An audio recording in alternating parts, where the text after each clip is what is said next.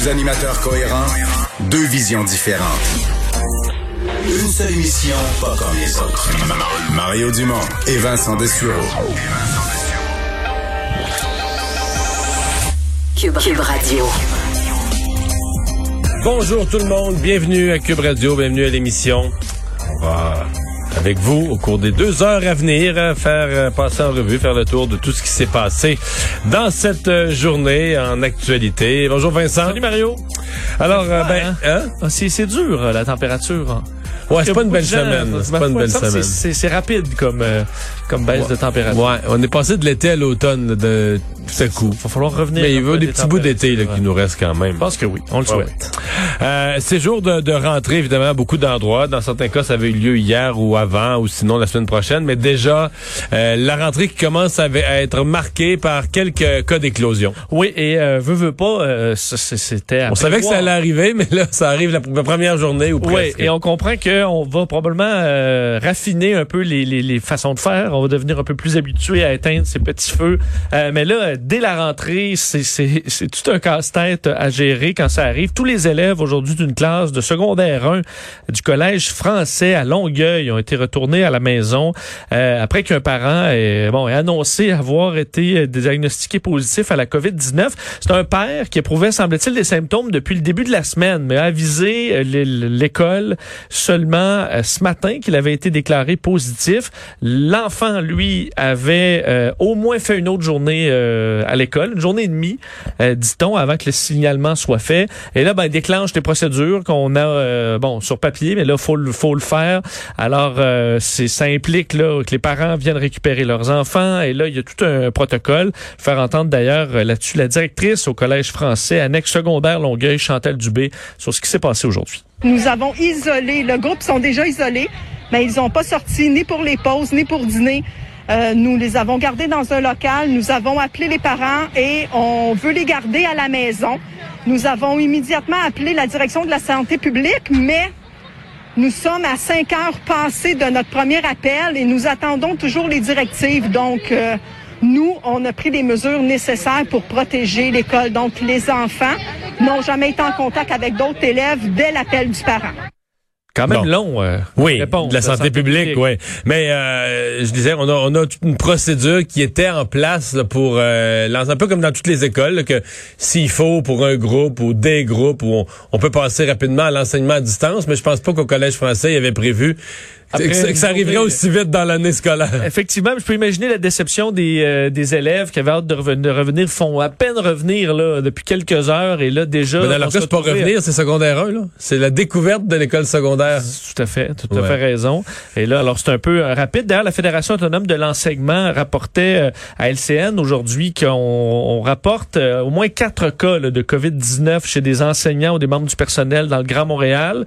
Euh, dans le cadre de cette rentrée, on dit trois cas au centre de service scolaire de la Pointe de l'île de Montréal, euh, dont deux professeurs là-dedans, un quatrième cas enregistré sur la rive nord euh, au centre de service de la Seigneurie des Mille-Îles. Donc, euh, on dit évidemment à chaque fois qu'un membre du personnel contracte la COVID-19, ben là, c'est possible que d'autres membres du personnel se retrouvent à la maison. Et là à chaque fois il faut euh, refaire euh, l'horaire la façon de faire et que ça peut rendre très compliqué euh, le- le- le- les, services éducatifs. Alors il y aura des casse-têtes pour plusieurs écoles. Et heureusement à chaque fois on va apprendre un peu. Je pense qu'on va devenir de plus en plus rapide et prompt là, à gérer ce genre de dossier là Le bilan qui est pas épouvantable, mais quand même, tout à coup, depuis deux jours, tout semble à la hausse. Aujourd'hui, je voyais les quatre critères, le nombre d'hospitalisations, soins intensifs, cas, tout est à la hausse. Oui, alors qu'il y a quelques jours, on était redescendu dans les 40, 60 par jour, et là, on est vraiment au-dessus de 100. Et on sait que Christian Dubé, le nouveau ministre de la Santé, disait, l'objectif étant d'être en bas de 100, et autour de 100, il était content des derniers chiffres du Québec, mais on sent effectivement là que c'est un peu à la hausse, 111 Mais quand même, à cas. 170, là, il pèse sur le bouton, pas panique, mais il pèse sur le bouton, euh, attention, là, on recommence des mesures. Oui, euh, c'est c'est donc 111 nouveaux cas aujourd'hui, 5 nouvelles hospitalisations, 3 nouvelles pe- personnes aux soins intensifs. Alors effectivement, euh, c'est en c'est en hausse aujourd'hui. Alors on va surveiller ça de très près euh, au dire du ministre de la Santé, Christian Dubé. Pour rester dans le monde scolaire, euh, il y a toujours des, des, règles qui font jaser. Là, il y a eu des précisions sur les activités parascolaires, sur le sport-études. et ça cause de la déception? Oui, parce que là, la rentrée, on l'a fait cette semaine. et il y a des parents qui avaient prévu, moi, qui avaient en tête que leurs enfants allaient participer à des activités parascolaires, allaient faire du sport-études, allaient dans certains groupes de certaines concentrations, par exemple. Et là, se rendre compte aujourd'hui que, oh, ben, pas, il y aura probablement rien de ça, ou du moins très peu de tout ça. Les, en pas dans le premier mois, selon toute vraisemblance. Disons, le temps qu'on voit de quel côté l'épidémiologie prend. Jean-François Roberge, aujourd'hui ministre de l'Éducation, qui en point de presse disait euh, que les élèves des bulles classes, donc ces classes qui, dans lesquelles on a une certaine flexibilité, mais pas entre classes, ne pourront pas participer aux mêmes activités parascolaires. Donc, on peut pas partir plein de classes, aller faire une activité. Ce sera pas possible. Euh, on a besoin d'une stabilité entre ces groupes de classes, ces bulles classes. On dit que c'est le cœur du plan sanitaire. Alors, ça, faudra le respecter. Euh, Monsieur Robert disait donc, est-ce qu'il peut y avoir du parascolaire? Est-ce qu'il peut y avoir du sport-études, des, des arts-études, concentration dense, un projet particulier en sciences? Il peut y avoir tout ça, mais euh, faut respecter les groupes classes. Et pour l'instant, dans quelques semaines, dit-on, on va pouvoir réévaluer tout ça, mais en ce moment, on devra être très sévère sur le respect des bulles classe. Euh, ça soulève évidemment certaines déceptions, certains parents qui disent, bon, on aurait aimé ça le savoir avant, on aurait inscrit nos enfants dans d'autres activités, mais là, il est trop tard. Ouais, puis là, euh, je, voyais des commentaires de gens qui disent parce qu'il y a certaines activités dans, dans les mêmes sports, mais dans le civil, le soir, organisé par la ville ou par des ligues, qui s'est permis. Donc, le, le, jeune peut pas pratiquer son sport à l'école, mais il peut dans le civil. Il peut le soir retrouver d'autres, ses autres amis d'autres classes, mais ouais. dans le civil. Euh, d'ailleurs, je voyais au centre de service scolaire euh, euh dans Beau-Sept-Chemin euh, les, les, les, gens de, du journal L'éclaireur qui parlaient avec des, des, bon, des, des, membres de la direction qui expliquaient, malgré notre volonté et notre créativité d'essayer de tout arranger pour que ce soit possible, ben, malheureusement, les conditions actuelles font qu'on nous impose des limites. Alors, sport-études, programme de concentration, autres activités parascolaires, ben, ce sera vraiment réduit au, au minimum. Mais là, je voyais même, je pense, partir une pétition, entre autres dans le cas du sport-études. Euh, une pétition de gens qui, qui, qui veulent qu'on remette ces activités-là. Effectivement. Alors, euh, bon, il y a des certaines tensions. Alors qu'il faut dire, euh, entre autres, je voyais les, les, les des journalistes du, Journal La Morale, Journal de Québec, qui faisaient le tour un peu de certaines cours d'école, voir un peu comment ça se passait la rentrée. Et euh, ça se passe bien. On voit que les enfants sont pour la plupart mhm. très contents de revenir, euh, qui sont contents de voir leurs professeurs, de voir leurs amis, même si c'est un contexte particulier. C'est plutôt des sourires euh, ce matin qu'on voyait que, que de l'anxiété. Mais, mais encore comme à chaque journée, t'as de la pression des deux côtés là. T'as des gens, exemple, des gens qui voudraient le sport études, plus d'activités, on devrait laisser les jeunes, faut qu'ils fassent du sport. Hein? Et de l'autre côté, on entendait par exemple, tu nous parlais il y a quelques instants de la Fédération autonome de l'enseignement, on va recevoir le président tantôt. Mais eux, là, ils ont fait un sondage auprès de leurs membres et c'est assez fort à souhaiter. Écoute, la liste est longue des mesures là plus de masques à tout moment, de la prise de température, de la distanciation, du plexiglas. Donc, euh, tout ben, un tout un ensemble de, nouvelles mesures beaucoup plus contraignantes, mais évidemment qui, sur le plan sanitaire, sont, plus efficaces, protègent plus.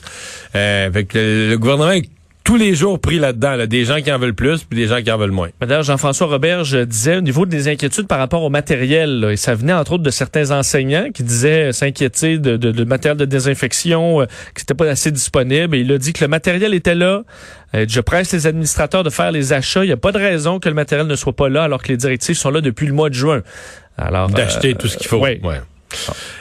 Bon, euh, l'autre rentrée, on parle d'école, mais l'autre rentrée, c'est dans les services de garde. Euh, là, euh, on, part comme portrait avec un bilan quand même très positif. Le ministre qui dit, on a fait, d'abord, on a eu les gens des services essentiels qui ont fait quand même garder leurs enfants, qui ont eu accès à des services jusqu'au mois de juin. Après ça, en début d'été, on a comme recommencé des services de garde plus réguliers. Puis on a très, très peu de cas. Oui, et ce qui amène le gouvernement du Québec à annoncer en quelque sorte une, une nouvelle fermeture des services de garde. Et on en, il y en a pas au programme, même en cas de deuxième vague. Euh, mais ça, je, l'ai écouté dire ça, puis je trouve qu'il s'avançait un peu. non, mais tu peux pas dire ça. Je veux dire, il y a toujours un niveau de pandémie ou un niveau épidémiologique où tu vas être obligé de tout fermer là. Il peut y avoir une mutation. oui, puis un niveau où tu dis, écoute, je sais pas, dans une région, dans une ville, euh, il y a un quart du monde qui est infecté. la maladie se promène partout, dans tous les quartiers. faut t'arrêter, tu comprends? Faut que t'arrêtes le carnage à un moment donné, faut que tu isoles tout le monde. Mais tu peux pas affirmer, en présence, à mon avis, d'un virus de ce genre-là. Tu peux dire, là, on va prendre tous les moyens, toutes les mesures. C'est, tu comprends? C'est pas on a vraiment, vraiment, vraiment, vraiment une intention ferme puis quasiment un entêtement. Mais il y a un bout que tu contrôles. Puis il y a un bout où même si tu voulais pas, là, les gens vont demander la fermeture, les la, la, population va demander la fermeture, il ira plus, se présentera plus, il n'est plus un employé qui va, t'as plus un employé qui va vouloir travailler, le syndicat va monter au barricade en disant c'est plus raisonnable de faire travailler des gens quand on sait que, je sais pas moi, un enfant sur cinq, un enfant sur quatre est atteint de la maladie, avec c'est un groupe de dix, t'es sûr que t'en as en un et quatre. Il y a un point de rupture où tu peux juste plus, là, c'est irréaliste de dire, donc tu peux dire que c'est pas ton intention, que tu mets toutes les mesures pour l'éviter à tout prix, mais tu peux pas t'avancer à, affirmer qu'il n'y aura pas de fermeture. C'est euh, ben, en fait ce que, ce que Mathieu Lacombe, le ministre euh, bon de la famille, explique, c'est que euh, il donne même quelques chiffres. Vous allez l'entendre dans, dans l'extrait, mais que on est mieux préparé évidemment qu'à la première vague, c'est une, une deuxième vague et que les mesures sanitaires fonctionnent. Alors on est rassuré et que les services de garde vont rester ouverts. Évidemment, euh, pour le, redémarrage de l'économie, c'est important. Là. Euh, tu, tu parlais des d'avoir des résultats de tests rapides, ça fait partie de ça, mais les services de garde aussi, ça fait partie de ça pour que les gens puissent aller travailler euh, sans problème. Alors écoutez Mathieu Lacombe sur cette, cette annonce, sur le fait qu'il est rassuré et que les services de garde resteront ouverts. L'évolution des connaissances, ça nous permet maintenant de constater que les services de garde éducatifs sont un moins grand vecteur de transmission que d'autres milieux. Euh, les jeunes enfants, vous l'avez constaté probablement comme nous, euh, ont moins de complications peu, vraiment peu de complications qui sont liées à cette maladie.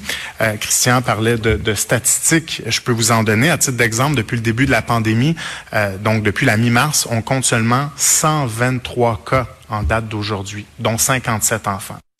Donc 57 enfants sur 305 000 places. Alors, euh, bon, juste que c'est rassurant, mais effectivement, sais pas de quel côté euh, ça va prendre. D'ailleurs, on invite les parents euh, et les, les, les, membres du personnel là, à se fier au, à l'outil d'auto-évaluation des symptômes de la COVID-19 pour euh, juger si les symptômes d'un jeune enfant sont inquiétants ou pas, ou même pour les parents aussi. D'ailleurs, le ministre Christian Dubé se disait satisfait de l'utilisation du site web gouvernemental sur tous ces, ces guides pour les parents là, pour gérer la COVID-19, que ça avait été visité à des milliers de reprises. Alors, on était satisfait de ça. On invite les parents encore à le, faire s'il y a des inquiétudes sur leur enfant. Bon, alors euh, hier à pareille heure, on voyait en cours d'émission, en fait, on a vu apparaître là, un mouvement sur les réseaux sociaux. On se disait, ok, les Bucks de Milwaukee euh, au basketball ne se présentent pas sur le terrain. Euh, on a vite deviné que c'était probablement une mesure de protestation et ça a fait boule de neige parce que finalement, il y a aucun match de la NBA qui s'est joué hier et là, ça continue d'être un enjeu pour les ligues sportives. Oui, de sorte que la, la LNH devrait emboîter le pas, aurait décidé de, de suivre donc ce qu'on voit entre autres dans la NBA euh, et annulerait ses matchs euh, ce soir. On sait qu'on est en série euh, dans la LNH, alors on aurait décidé de faire ça, entre autres, parce que certaines équipes étaient en discussion. Les Flyers de Philadelphie, bon, déjà étaient, Barry Trotz, l'entraîneur-chef des Islanders de New York, disait dans son point de presse qu'il y avait des consultations là, dans ses, au niveau de ses joueurs sur le sujet, est-ce qu'on joue ou pas ce soir? Et on aurait pris la décision, donc selon plusieurs informations et sources qui circulent, qu'il il n'y aura pas de match euh, ce soir. On verra si ça se confirme ou pas. On sait que dans le baseball majeur, la Major League Soccer aussi euh, et la NBA, ben, il y a des matchs qui sont qui sont annulés en raison euh, de ce qui se passe aux États-Unis, alors que ben, déjà les tensions sont encore très élevées partout bon en Amérique. Évidemment à Kenosha, hier les manifestations qui ont été un peu moins violentes. Oui. ce matin, c'était un peu plus calme d'ailleurs, mais c'est une série de soirées bon euh, où il y a de nombreuses manifestations et qui se sont étendues. Hier, c'était davantage à Oakland, en Californie, où ça a été plus violent. Donc, des fois, c'est plus calme à un endroit, mais c'est moins calme, euh, bon, d'un autre côté. On sait qu'on parle beaucoup de cette histoire d'un jeune de 17 ans, Kyle Rittenhouse. C'est lui qu'on voyait dans les images hier, euh, qui aurait fait feu sur des, des, protestataires. on, aurait tué deux. On aurait tué deux. lui est soupçonné donc d'avoir ouvert le feu. fait mes, mes vérifications parce que c'était pas, pas clair pour moi. Et aussi incroyable que ça puisse paraître, là, il avait le droit d'avoir cette arme-là. Alors qu'il est mineur. Là. Oui. Parce que moi, j'étais sûr, je me disais, bon, ben, il l'a pris illégalement ou il l'a pris à ses parents ou il avait pas le droit d'avoir ça, mais quelqu'un, il a laissé l'avoir. Mais il avait le droit. En fait, la règle dit, il faut juste qu'il y ait un parent responsable. faut juste qu'un parent se porte donc là, garant de... un adulte, en fait, faut qu'un adulte soit se porte responsable, garant de, de l'utilisation de l'arme. Mais moyennant ça, un jeune de 17 ans a le droit d'avoir une, mitraillette, une mitraillette dans la rue. Puis jouer à la milice euh, dans des événements où il y a, veut, veut pas, euh, les confrontations évidentes. Là. Donc lui, puis juste rappeler, lui, il est à des années de pouvoir s'acheter une bière au dépanneur. Là. Ben oui. Des Plus que années, là. Plus que ça. Là, il a le droit d'avoir une mitraillette à condition qu'un adulte responsable s'en porte garant. Oui. Mais si un adulte va acheter une bouteille de vin ou une bière, puis qu'un jeune de 17 ans reste, mettons, sur le trottoir parce qu'il attend son père ou peu importe, on le vendra pas au père. On va dire, ah, t'es avec un jeune, toi, là, là. T'es en présence d'un jeune. ça, faut rappeler, pas- même si le jeune a 20 ans, là, Même si le jeune a 20 ans. Mais à 17 ans, tu peux avoir une mitraillette. et jouer à- au patrouilleur, là, vois, dans des événements, passer à côté des policiers sans que les policiers t'in- t'interceptent du tout. sans formation. Sans formation. Alors, écoute, on est, est-ce qu'on est vraiment surpris que ce genre d'événement-là arrive? Les images euh, qui circulent encore donnent froid dans le dos. Alors, euh, bon, il... Écoute, quoi, quoi, quoi, Non, non, quoi ajouter là-dessus? On en voit de plus en plus de ces milices. Il y a des, des images, effectivement, où on voyait les, les policiers donner de l'eau à ces, euh, aux milices. Ça va sembler avoir de bonnes relations. Alors, ça ravive les tensions aussi. Parce qu'alors qu'on affronte les protestataires, ben, des Mais la présence de milices, la présence de milices en soi, c'est c'est c'est surréaliste. Là. Je veux dire, le, le principe, c'est que dans un pays, c'est une des bases d'une certaine, certaine façon de la démocratie. Là. Tu sais, C'est que puis de, de- d'un pays, ce qu'on appelle une démocratie libérale, d'un pays civilisé, c'est que chacun fait pas sa propre défense. C'est la base. C'est-à-dire, t'acceptes que qu'il y a une autorité constituée avec une gradation de pouvoir. Bon, puis t'as la police, la police de quartier. Puis si c'est plus haut, ben là, t'as la Sûreté du Québec, t'as des escouades là-dedans, l'anti-émeute. Puis dans le cas extrême, t'appelles l'armée, mais t'as une gradation de pouvoir qui assure la sécurité dans le pays. Ils doivent assurer ta sécurité. Puis là, t'as toujours, t'as toujours la légitime défense qui reste si toi-même t'es attaqué, un fou furieux t'attaque, tout ça, mais c'est dans les affaires collectives, a une manifestation, c'est l'autorité constituée qui assure la sécurité et non pas tout un chacun qui sort son, qui sort son propre fusil puis qui décide. Mais là, la présence de milices, c'est là, t'es plus juste dans la propre, dans la défense. Les Américains veulent armer tout le monde pour défendre soi-disant ta propriété. T'es déjà dans un dérapage. Mais là, des milices, c'est autre chose. C'est des corps sans foi ni loi, sans règles, sans formation, des corps quasi militaires, paramilitaires, qui s'arment, qui décident de décident eux-mêmes, le s'auto-mandatent, ben nous on défend le quartier, on défend un petit coin résidentiel, on défend un petit coin commercial, on défend notre centre d'achat. Mais qu'est-ce que c'est ça? Puis où ça mène, là? Quand les uns et les autres commencent à s'affronter, c'est Hey, parce que aussi lorsque tu as un tireur, on l'a vu dans des cas de tuerie là, ben les policiers savent plus qui qui est qui est bon et qui est pas bon là. Parce que je veux dire, t'as plein de gens armés, scène, habillés, habillés comme des soldats. Euh, qui est le tireur? Euh, Ça devient. Qui s'est fait tuer? Alors qu'ici, on s'entend un policier va rapidement identifier parce qu'il n'y a pas quelqu'un qui se promène avec un AR-15 euh, en pleine rue à Montréal. Mais là, tu le sais pas. Il défend-tu? Qu'est-ce qu'il fait là? C'est plus facile de, de se sauver avec un AR-15 aussi. C'est le tireur parce qu'on va penser, ben non, c'est un citoyen qui qui s'en va faire son marché. Euh, c'est une situation vraiment, vraiment unique et qui va rebondir évidemment dans les conventions et au niveau politique. Euh, on en reparlera un peu plus tard dernier sujet rapidement, euh, vague de coupure. Fallait s'y attendre là, à l'aéroport de Montréal où c'est beaucoup plus tranquille que la normale. Ah oui, baisse de 71% du trafic de passagers pour 2019. Ça cause un manque à gagner, fait perte de revenus de presque un demi-milliard de dollars. Et là, ce qui inquiète à l'aéroport de Montréal, c'est aussi parce que il y aura pas un redémarrage rapide. Les frontières avec les États-Unis sont encore fermées. On s'entend, il y a des villes, on voit la situation en Mais France. même si toutes les frontières se rouvraient, là, à mon avis, la reprise des voyages. D'abord, là, présentement, il n'y a personne qui a de billets, là, tu vois, ou à peu près, là, très peu. là. Mais Moi, la, la redémarrage du voyage, d'affaires et de tourisme, ça va être progressif. Là. Tu sais, Les gens vont se réhabituer, vont se replanifier. Euh, C'est vraiment comme ça qu'on l'analyse euh, chez Aéroport de Montréal aussi, comme quoi c'est un, départ lent. Euh, alors, ça va coûter cher euh, et on, ça oblige l'aéroport à se départir de 172 de ses employés. Donc, on passe de 600 employés à 428. Alors, c'est beaucoup. La plupart, on parle d'une centaine, sont des mises à pied temporaires. Temporaires pour combien de temps, ça, on le sait pas. Budget également d'investissement qui est réduit d'au moins 50% Mario, ce qu'on va faire en termes de construction, c'est, on dit ce qui est vital et sécuritaire. Le minimum vital sécuritaire. Tout le reste, ça Le reste, c'est sur la glace. Alors, euh, vraiment une situation très, très difficile. On sait le rapport de l'ONU qui prévoyait une perte de 1000 milliards de dollars américains dans l'industrie du tourisme mondial pour 2020. Euh,